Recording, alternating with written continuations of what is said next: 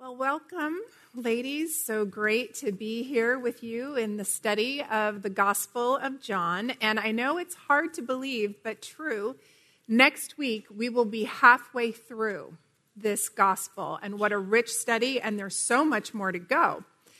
And this Gospel gives a wonderful picture of our Lord's deity, humanity, healing power, and ability to save helpless sinners. Just this past Sunday, the message was from Mark 2, that was taught from the pulpit. And that was the story of Jesus healing the paralytic. Someone completely unable to help themselves was healed by the Lord. And one of those completely unable to help themselves accounts is before us today in John 9. So if you haven't yet, turn there with me to John 9 in your Bibles and we will get started. So, our story, ladies, takes place in the pool of Siloam. The pool of Siloam is in the southern portion of the city of David and within the area of the Jerusalem Walls National Park.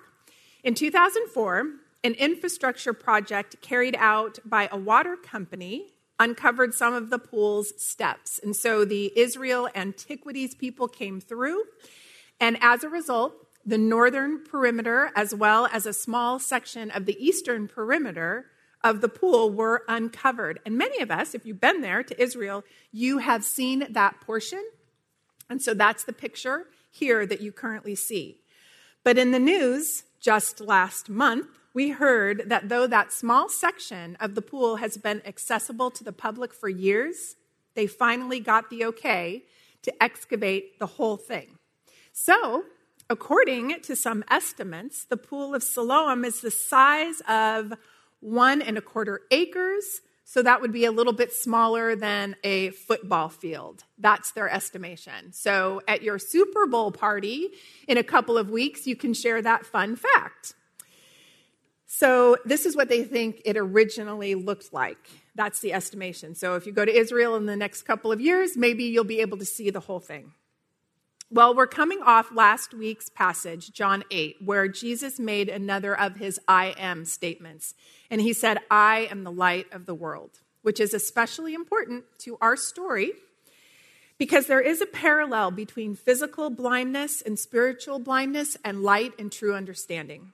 Remember, since chapter 7, the hatred from the Jewish authorities toward Christ is intensifying, and we'll see more of that as the Pharisees fall deeper into their pit of darkness and unbelief in the midst of our blind man being rescued, both physically and spiritually, from his dark world. And like Abner Chou said last week, when he mentioned he was kind of doing some overview of the chapters, and he said, John chapter 9, how shall we title that? Who's really blind anyway? That's what he said about it. So, this portion of scripture is a demonstration of the beauty of Christ being the light of the world and relieving the horror of spiritual blindness. So, I hope you come away just much more grateful, ladies, to be called his child and thankful that he's rescued you from something far worse than a physical malady. Far worse than a physical malady. So we have three points in our outline. The blind man meets Jesus, the Pharisees meets the blind man, and the healed man meets his Savior. So let's begin with the blind man meets Jesus. That's John 9, and the scripture is 1 and 2. Now, as Jesus passed by, he saw a man who was born from blind from birth, and his disciples asked him, saying, Rabbi, who sinned, this man or his parents that he was born blind. So the disciples' question is a theological one. They assumed sin was the cause of this man's suffering. And that was the common thought then. The number one reason this happened had to be a result of his personal sin. That can be true, not always, but it can be. We saw it last year, actually, in the book of Numbers. You remember Miriam being stricken with leprosy because she defied Moses' authority. God struck her with a physical ailment because of her personal rebellion. And even in the Gospel of John, back in chapter 5, Jesus warned the man at the pool of Bethsaida that he healed him, but go and sin no more so that nothing worse basically would happen to him. Notice with our disciples' questions, they specifically ask about the parental piece. Was it him or his parents who sinned? They may have been thinking about Exodus 20, verse 5. I, the Lord your God, am a jealous God, visiting the iniquity of the fathers on the children, on the third and fourth generations of those who hate me. But the way we need to think about that verse is a wicked generation bleeds into the next generation and the next generation, and so on. We've all experienced the overflow of other people's sin. People have experienced the overflow of our sin. So we might have had to suffer because of what our parents did or didn't do. Maybe they had to suffer for what their parents didn't or didn't do, and the list goes on. So the question is not without merit. But Jesus answered, and he said in verse 3 Neither this man nor his parents sinned, but that the works of God should be revealed in him. Of course, they sinned in light of the fact that everybody is born a sinner. Scripture says that. But in the end, all physical problems are a result of the fall, so they are a result of sin. Jesus was just saying this particular case of blindness was not the emphasis. One commentator says to blame a specific disability on a specific sin committed by a specific person is beyond our ability or authority. Only God knows, for his own purpose and glory, why he allows deformities as evidenced here, or why he allows something even like stilted speech. When Moses is told by God to go to Egypt and demand the Pharaoh let his people go, you remember that Moses was more than hesitant, right? He continually tells God, I'm not the man for the job. Exodus 4:11 says this, and Yahweh said to him, "Who has made man's mouth? Or who makes him mute or deaf, or seeing or blind? Is it not I, Yahweh? And you can apply it to a bigger principle point of how God made each of us. We may sometimes struggle with how God made us physically or emotionally or creatively. Your kids may complain about that. But think about King David's words You have created me in my inmost being, and the word meaning not only our physical makeup, but our personality, our mental capacity, etc. You are precisely how you are because God made you exactly that way. And it's a matter of trusting God for who we are, even with our disabilities. And Jerry Bridges, in his book Trusting God, has a great chapter on this whole issue. And he says, did God create you with an incurable speech impediment? He did so because that particular infirmity uniquely fits you for the life He has planned for you. Jerry Bridges himself has no depth perception. I didn't know that, but he has monocular as opposed to binocular vision. So, playing tennis, if you have no depth perception, would be a real challenge, right? But he says, but he's right. God's plan for you and his creation of you are consistent. He equipped you to fulfill his purpose for you. I hated my height when I was younger. I have been this tall since I was 14. And you all remember your teenage years and how awkward you felt. And what is the one thing that you do not want to do when you are 14? Stand out, right? And so here I am, taller than all the boys in my high school and half the staff. And why did God make me that way? I, I'm not, you know, I'm still not really sure, but I do have a theory. But, you know, my parents, I didn't grow up in a Christian household, so they didn't sit me down and say, well, you are this way because God sovereignly made you this way. I mean, it was more practical than that. It was, you can reach the top shelf at the grocery store, which is not a totally useless skill, by the way, actually. But I have my theory now that I'm this age is that I can eat an entire box of See's chocolates in two days and it has somewhere to go. That's my theory. But honestly, we just, you know, I don't know. I don't, still don't know why he made me this height, but it's for his glory. And it's the same with all of us. So, in the context of our story, Jesus is going to use this man's ailment as a major object lesson and draw the blind man to faith and highlight his healing power. So, John 9, look at verse 4 I must work the works of him who sent me as long as it is day. Night is coming when no one can work. Jesus only had a short time to fulfill his mission. The night is coming is in a reference to his death. And whenever I study, I usually have like one portion of scripture, maybe it's a chapter, maybe it's a verse that just really impacts me and resonates me with me for whatever reason. So out of this whole chapter, what Christ says in this verse has been haunting me. The Lord knew he had 3 years and diligently redeemed the time. He was always carrying out the work the Father had given him to do. That is a theme. So, like I said, the verse has been pressing on me. And when I read this quote from J.C. Ryle in his book, The Expository Thoughts on the Gospel of John, I think I know why it's so weighty and that it was pressing on me. And here's the quote This saying, this verse, is one which should be remembered by all professing Christians. The life we live in the flesh is our day. Let us take care that we use it well for the glory of God and the good of our souls.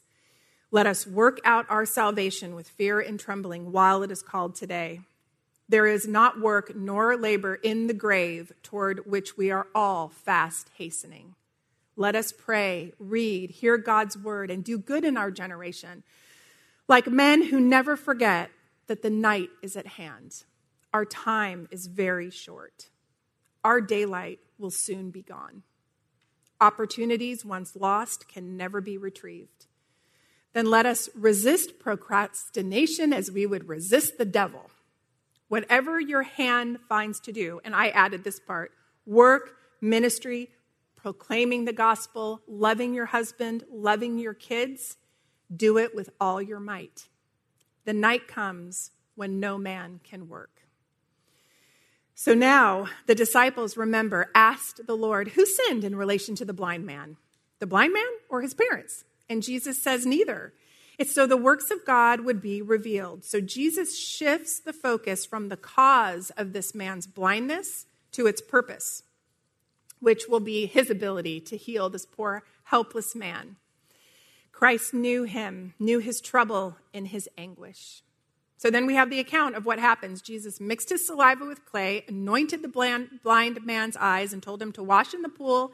He did, and he came back seeing. And then there's this back and forth with some of the people. Is it really the blind man? Yes, it is. No, it isn't. And they asked him, What happened? And the man told the story. In verse 12, he says, It says, Then they said to him, Where is he? Meaning Jesus. He said, I do not know. So, our next point is the Pharisees meet the blind man. And this is 9, 13 through and 13 and proceeding. So let's read that. They brought him who formerly was blind to the Pharisees. Now it was a Sabbath when Jesus made the clay and opened his eyes. Then the Pharisees also asked him again how he had received a sight. He said to them, He put clay on my eyes, I washed and I see. Therefore, some of the Pharisees said, This man is not from God because he does not keep the Sabbath. Others said, How can a sinner do such signs? And there was a division among them.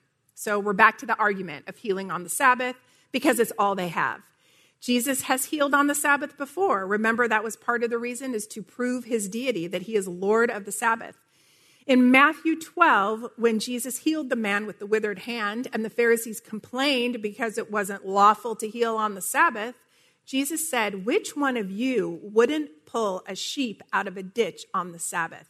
Of course you would, basically. So he says to them in verse 12, Therefore, is it lawful to do good on the Sabbath? So their lack of mercy is just stunning. They certainly were not listening to the Lord in Luke 6:36 when he says, "Be merciful as your Father is merciful." So verse 17, they said to the blind man again, what do you say about him? Because he opened your eyes. He said he is a prophet.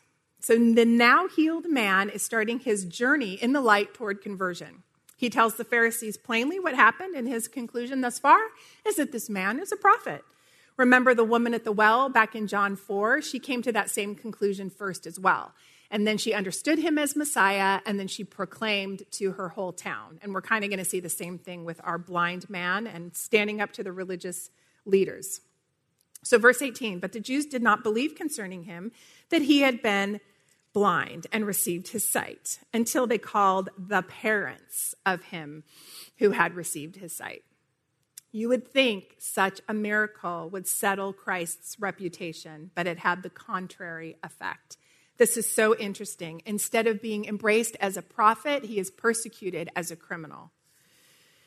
And you have this really unreasonable response to this wonderful miracle. And now the Jews are going to put pressure on the parents. Our pastor says of this whole section, unbelief investigates a miracle. So just think of it that way. It's so unreasonable. Why? Because unbelief is investigating the miracle. Verse 19, and they asked him, saying, Is this your son, who you say was born blind? How then does he now see? His parents answered them and said, We know that this is our son and that he was born blind, but by what means he now sees, we do not know, or who has opened his eyes, we do not know. He is of age, ask him. He will speak for himself. His parents said these things because they feared the Jews, for the Jews had agreed already that if anyone confessed that he was the Christ, he would be put out of the synagogue. Therefore, his parents said, He is of age, ask him. Well, the parents are in a dreaded position by Jewish account. They are in fear of losing their business, their social relations, their connection to the synagogue, all of the religious rights, etc. It's a really a terrible blow in this community. But Maybe they should have been thinking about Isaiah. Listen to Isaiah 51 7 and then 12 and 13. Listen to me, you who know righteousness, a people in whose heart is my law. Do not fear the reproach of man, nor be dismayed at their revilings. I, even I, am he who comforts you. Who are you that you are afraid of man who dies and of the Son of Man who is made like grass, that you have forgotten Yahweh your Maker? who stretched out the heavens and laid the foundation of the earth. That should have been the response from the parents. Never mind the people who wind up in the grave. Trust your Creator. So here Jesus has done a great kindness in healing their son. So miraculous, but they don't give him credit. They just act against their conscience and what they know is right and good to do. Well, we know this verse so well. Fear of man brings a snare, but whoever trusts in the Lord shall be safe. Proverbs 29 25. And we have a lot of examples of that in Scripture. The lying part um, and the fearing part. Abraham in Genesis 12 12, you know the story when Abraham and Sarai passed through Egypt, and Abraham fears what may happen, which is always a problem. Because when we imagine what can happen, it's usually the worst case scenario. He feared the Egyptians would see his beautiful wife and kill him to have her. This kind of fear is birthed from either, and we all experience this to some level, usually, either God won't help me, or he can't help me, or I have to fix the situation. But the Lord proved to Abraham that he was to be trusted. We need to remind ourselves in all of our fear producing circumstances that God can be trusted. When we have fear of man, we need to think about it rightly. There's this famous saying that I love. It's a really old saying, but speak the truth and shame the devil. You guys know that one? Speak the truth and shame the devil. I wondered where that came from, and it actually was from Hugh Latimer, who is a Oxford martyr. You remember him in 1555 that got burned at the stake. But he recorded it as a common saying in his ser- sermons. And I think we need a resurgence of that because it's absolutely true and it's so succinct. Just speak the truth and shame the devil because we need to be on God's page, not fearing, but on God's page and not fearing man. But when we placate or we skirt around the truth because we want to manipulate for a certain outcome or we fear the circumstances or the consequences, I know it's a hard place to be. But we have to have the courage to do what God requires. And we can all memorize Psalm 27 1. Yahweh is my light and my salvation. Whom shall I fear? Yahweh is the strong defense of my life. Whom shall I dread? And you moms know how hard it is to kind of comprehend that they rejected what Jesus had done. Basically, even when your kids are adults, when somebody does something like this for them, wouldn't you be just so overwhelmed with joy, so happy that somebody had healed your child? How much gratitude, how indebted would you be to the person if your son or daughter was in a wheelchair and then all of a sudden they're up and walking, completely healed. But that's how bad the fear was that held them back. And it's incredibly sad that that's the route that they chose to take. We'll see more of the problem in John 12, 42. It says, Nevertheless, many even of the rulers believed in him, in Jesus, but because of the Pharisees, they were not confessing him for fear they would be put out of the synagogue. So, as Gentiles, I know we don't really fear being put out of the synagogue today, but certainly if you're a Jewish person and you come to faith, you still have to deal with that. You have a backlash from the Jewish community, you have your own family, and that can be very serious and very difficult to deal with depending on how devout they are. However, these days, aligning with Christ on American soil is beginning to show the signs of things that we've seen elsewhere in the world. A praying coach gets suspended from his job.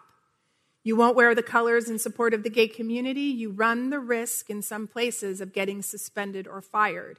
You stand for truth. You're canceled and called a bigot, etc. So, the cost of following Christ is no, it's just not as far removed from our lives as it was maybe even 20 years ago. But Yahweh is my light and my salvation. Whom shall I fear? Yahweh is the strong defense of my life. Of whom shall I dread?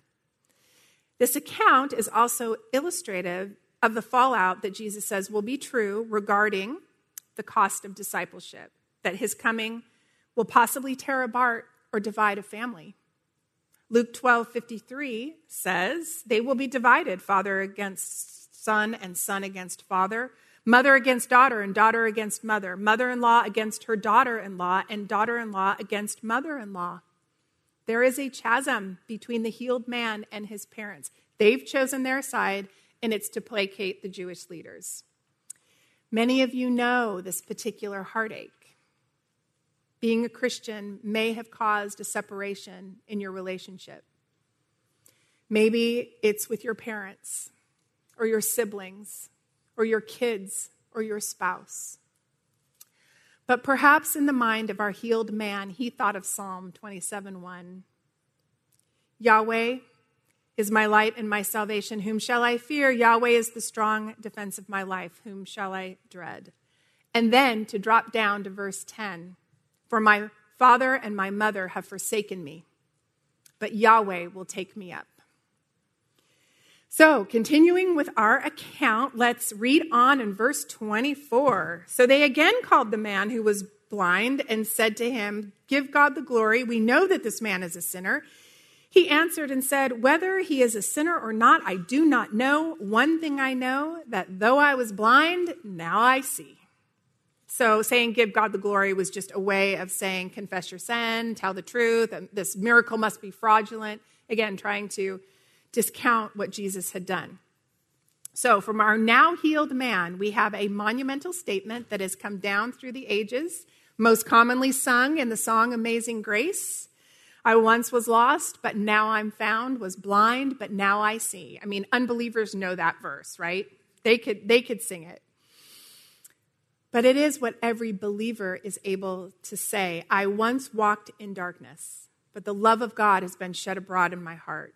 I walked in darkness, but now I have the light of life. I once was blind, but now I see.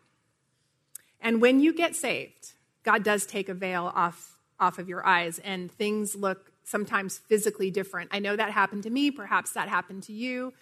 When I got saved, kind of that, that week um, continuing on, I was going to the same job, I was seeing the same people, I was eating the same lunch. But everything looked different. Why? Because I was different.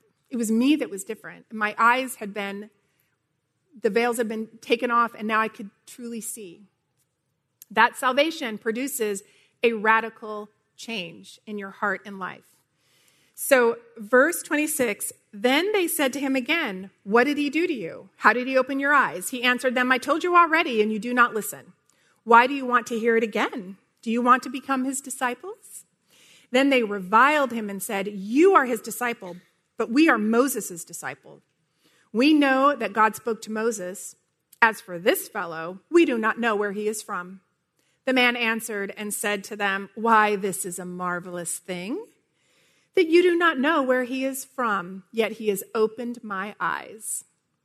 They reviled him, and I think about this one guy, and I don't know how many angry Pharisees were standing around him. But the word revile means to heap abuse upon. And they're saying, well, we're from pristine stock because we're from the line of Moses. Sounds a little like what we heard in the last chapter when the Pharisees said, Our father is Abraham, claiming that superiority. So they say, You are following. Who, who did they say this man was following? What's their estimation of Jesus by, the, by this time? He has a demon, he's crazy, he's insignificant, and he's a blasphemer. Even though Jesus said, I find this really interesting, back in John 5, 45 through 46, he said, Do not think that I will accuse you to the Father. The one who accuses you is Moses, in whom you have set your hope. For if you believed Moses, you would believe me, for he wrote about me. So now our healed man is fully engaged in this debate. And it's like the point in the movie where the hero or the protagonist stands up to the bully and everybody cheers. And I have this system, kind of this tiered system. Might sound a little bit strange, but I don't know, maybe you feel this way too. But I have like, when you get to heaven, all the people you want to meet. You know, you have like your first tier, second tier, third tier, you know, Jesus and God. Um, and then I don't know, Abraham and, and uh, Peter and, and John and uh, Elijah. And then I have my third tier, like Rahab and King Josiah and the blind man, because I love the blind man. You know why? This guy has such gumption. I can't find, except for Jesus and the disciples once they're fully formed, and maybe John the Baptist, anybody that stands up to the Pharisees and gives them the what for. But our blind guy, our now healed man, he does. And it's so great to see. But the healed man's boldness should be the rule for every believer, not the exception. If you were blind and now you see, if God has brought you from death to life, you're not afraid to tell everybody that truth. Not only bold, but fearless. And people can refute your gospel presentation or the veracity of the word, or they can argue that God doesn't even exist if they want to, but they can't argue with your personal experience. That doesn't mean that you don't give somebody the gospel. Of course you do. But you always have a segue. You always have a segue. If you can talk about what the Lord has done in your life, how he has saved you, and how he has taken you from blindness to light. Well, the gift of sight made our healed man unstoppable in his response to the Pharisees. And the gift of salvation should do the same for us. If we really considered how blind we were, how helpless we were in that condition, how the only one who could heal this man physically and spiritually was the one true God, and the same with us, I think we would be more joyous about our salvation. It should be, ladies, as though we were actually physically blind and we'd been given sight. I mean, think about that, right? And you can just even think about the example in your own life. How excited are you to tell somebody if you're now cancer free, right? Or your surgery has gone well? Whatever, you're shouting that from the rooftops. You can't wait to get on the phone and say, I just got this great report. I'm cancer free. But sometimes we stop short of telling people about the most incredible miracle, and that's that we've been saved from sin and been given the eyes to see. Our writer of this gospel, John, also wrote 1 John. In 1 John 1 1, he says, What was from the beginning, what we have heard, what we have seen with our eyes, what we beheld and touched with our hands concerning the word of life. First hand account. Jesus is real and he's true, and it made the apostles bold. Acts 4, when Peter and John were warned by the Sanhedrin, don't talk about Jesus, don't even say his name. Verse 19 says, But Peter and John answered and said to them, Whether it is right in the sight of God to hear you rather than God, you be the judge, for we cannot stop speaking about we have, about what we have seen and heard. People who are truly born again and have an encounter with Christ cannot stop speaking about what God has done for them and how he has transformed them. If he has transformed you, are you speaking about that transformation to other people? So, our healed man in verse 31, it says, Now we know that God does not hear sinners, but if anyone is a worshiper of God and does his will, he hears him. Since the world began, it has been unheard of that someone opened the eyes of one who has been born blind. If this man were not from God, he could do nothing. Simple, perfect, spot on theological truth. The premise being, as evidenced in Scripture, God listens to the God fearing, righteous man, but not prideful, evil men. Job 35 12 says, 12 and 13. There they cry out, but he does not answer because of the pride of evil men. Surely God will not listen to an empty cry, nor will the Almighty perceive it.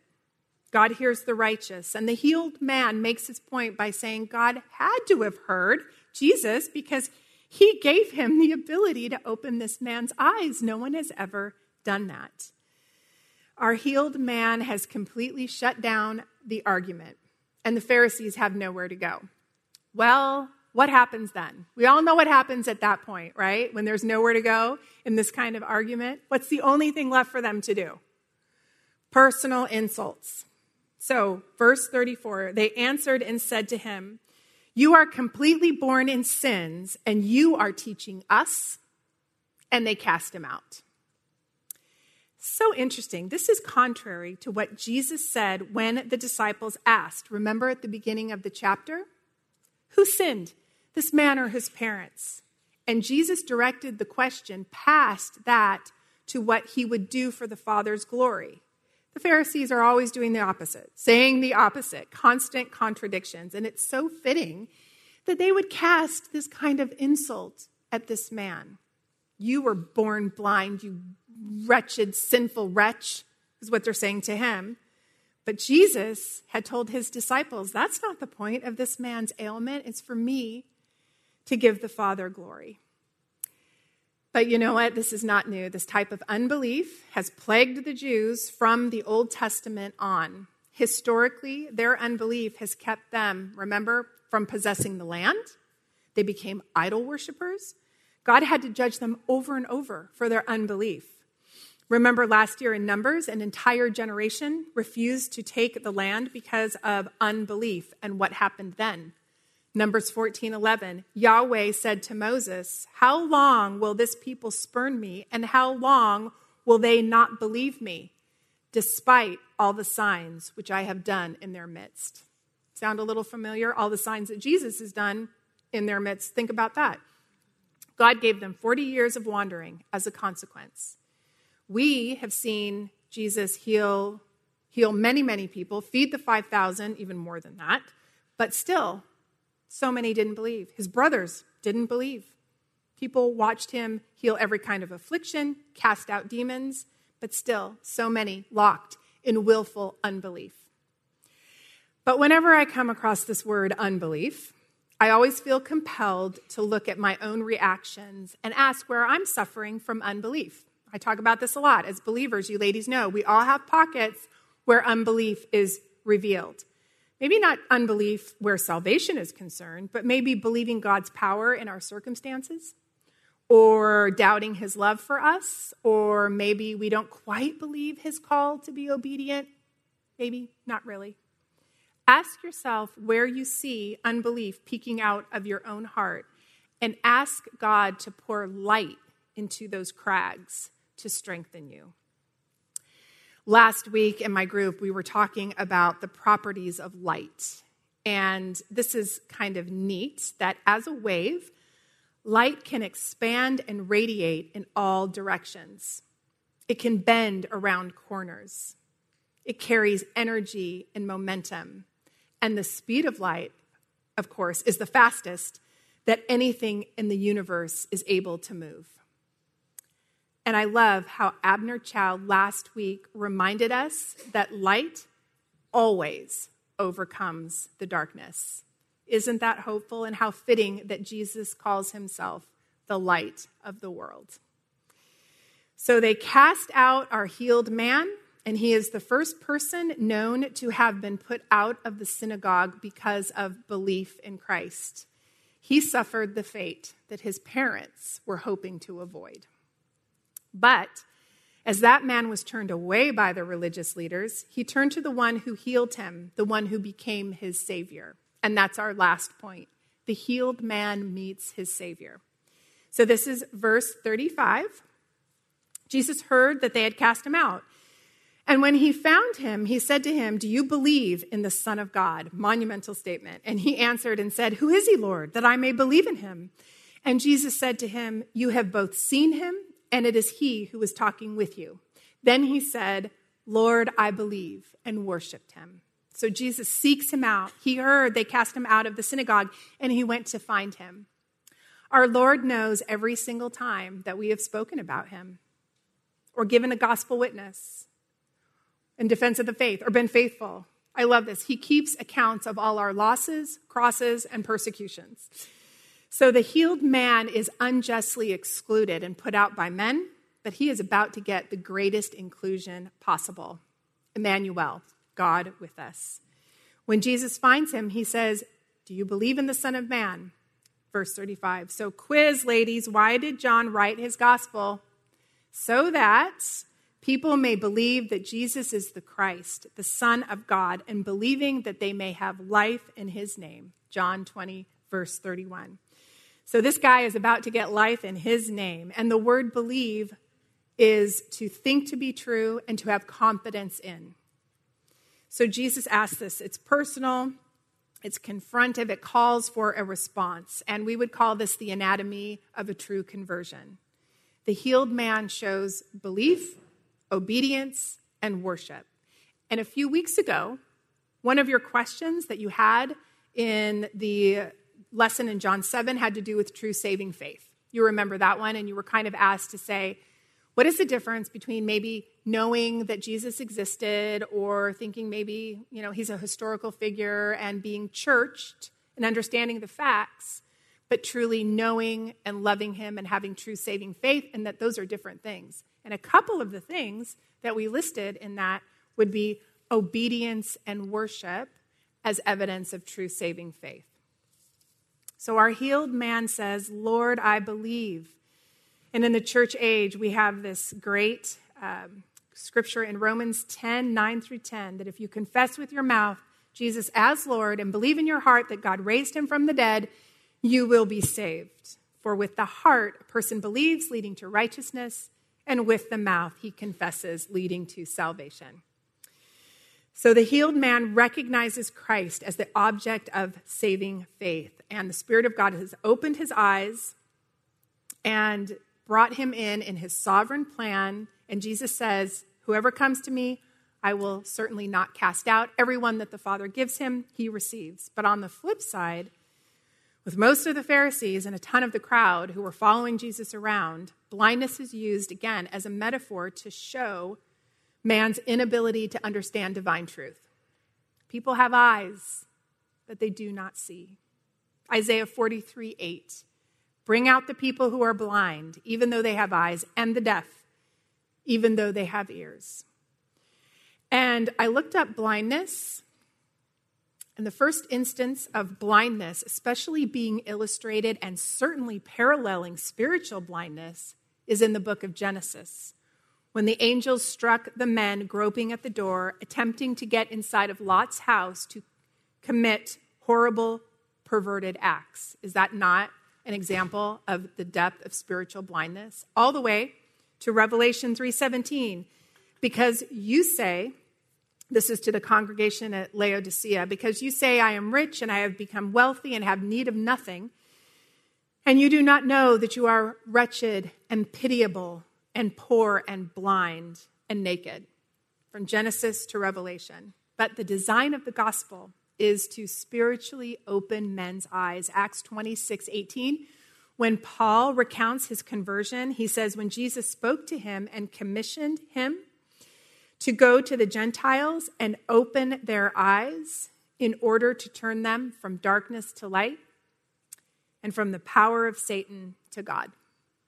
So, to finish our chapter, look at verse 39. And Jesus said, For judgment I have come into this world, that those who do not see may see, and that those who see may be blind.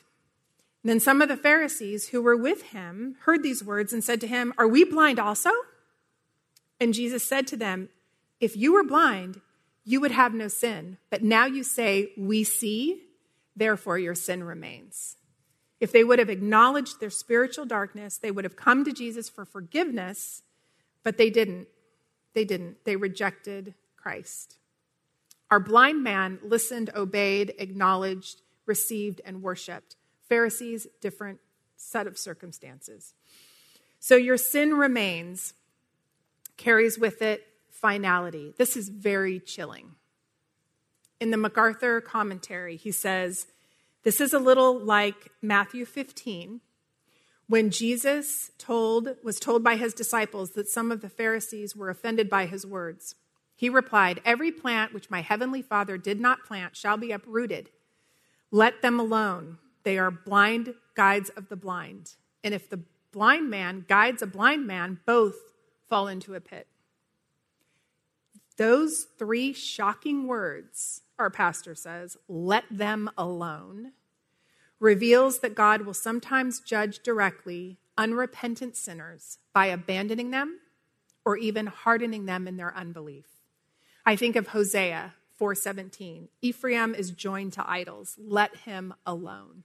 And I think of Romans 1. Aren't we all so familiar with that chapter these days? God gave them over. God gave them over. God gave them over. Abandoned them. It's the wrath of abandonment.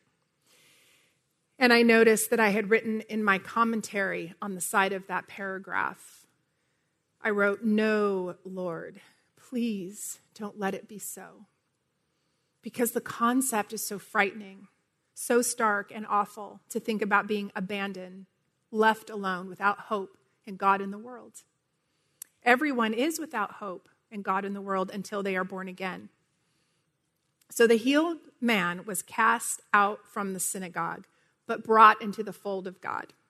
After the scripture before us, we never meet him again, but we will in heaven.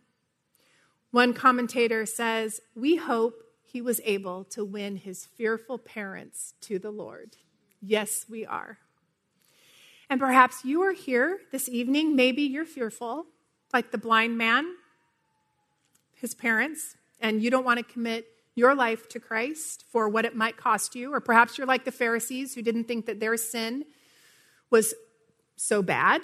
They didn't need a Savior because it's not so bad, it's not so awful before a holy God. But today, you have heard the words of God from the Bible, and He calls you to listen, to hear, to obey, and to worship so that He may fill you with His marvelous light. And if that's the case, pray for the removal of your blindness. Psalm 13:3 says, "Consider and hear me, O Lord my God, enlighten my eyes lest I sleep the sleep of death." Ask Jesus for the grace that he gives from John 8:12 last week. Then Jesus spoke to them again saying, "I am the light of the world. He who follows me shall not walk in darkness, but have the light of life." Ask him for that light to follow him, that you may no longer walk in darkness and be separated from him for an eternity in hell, because that is the end result of walking in darkness. So if you are a believer here tonight, ladies, Matthew 5 14 through 16 says, You are the light of the world. So let your light so shine before men that they may see your good works and glorify your Father in heaven. Well, what a wonderful portion of scripture of Jesus' healing power and his call to salvation. So I just pray that we consider our standing before Christ, the light of the world, and that we will reflect him and love him more. And I really hope that this picture has helped you to see how thankful we need to be that we've been rescued from spiritual blindness. We don't realize how deep and dark it truly is. And then here's Jesus shedding his magnificent light into our hearts, and we need to understand that spiritual condition that He has rescued us from. So, John 10 next week, we'll hear a lot more about that rescue. And then Jesus is going to talk about being the good shepherd, and we'll see how dependent we are on the good shepherd as his sheep. So let me just close us in prayer. Lord, thank you for your light and salvation. May we go forward in our discussion groups to rejoice in what you have done for us, and always, always, to you be the glory. Bless each and every heart here. Amen.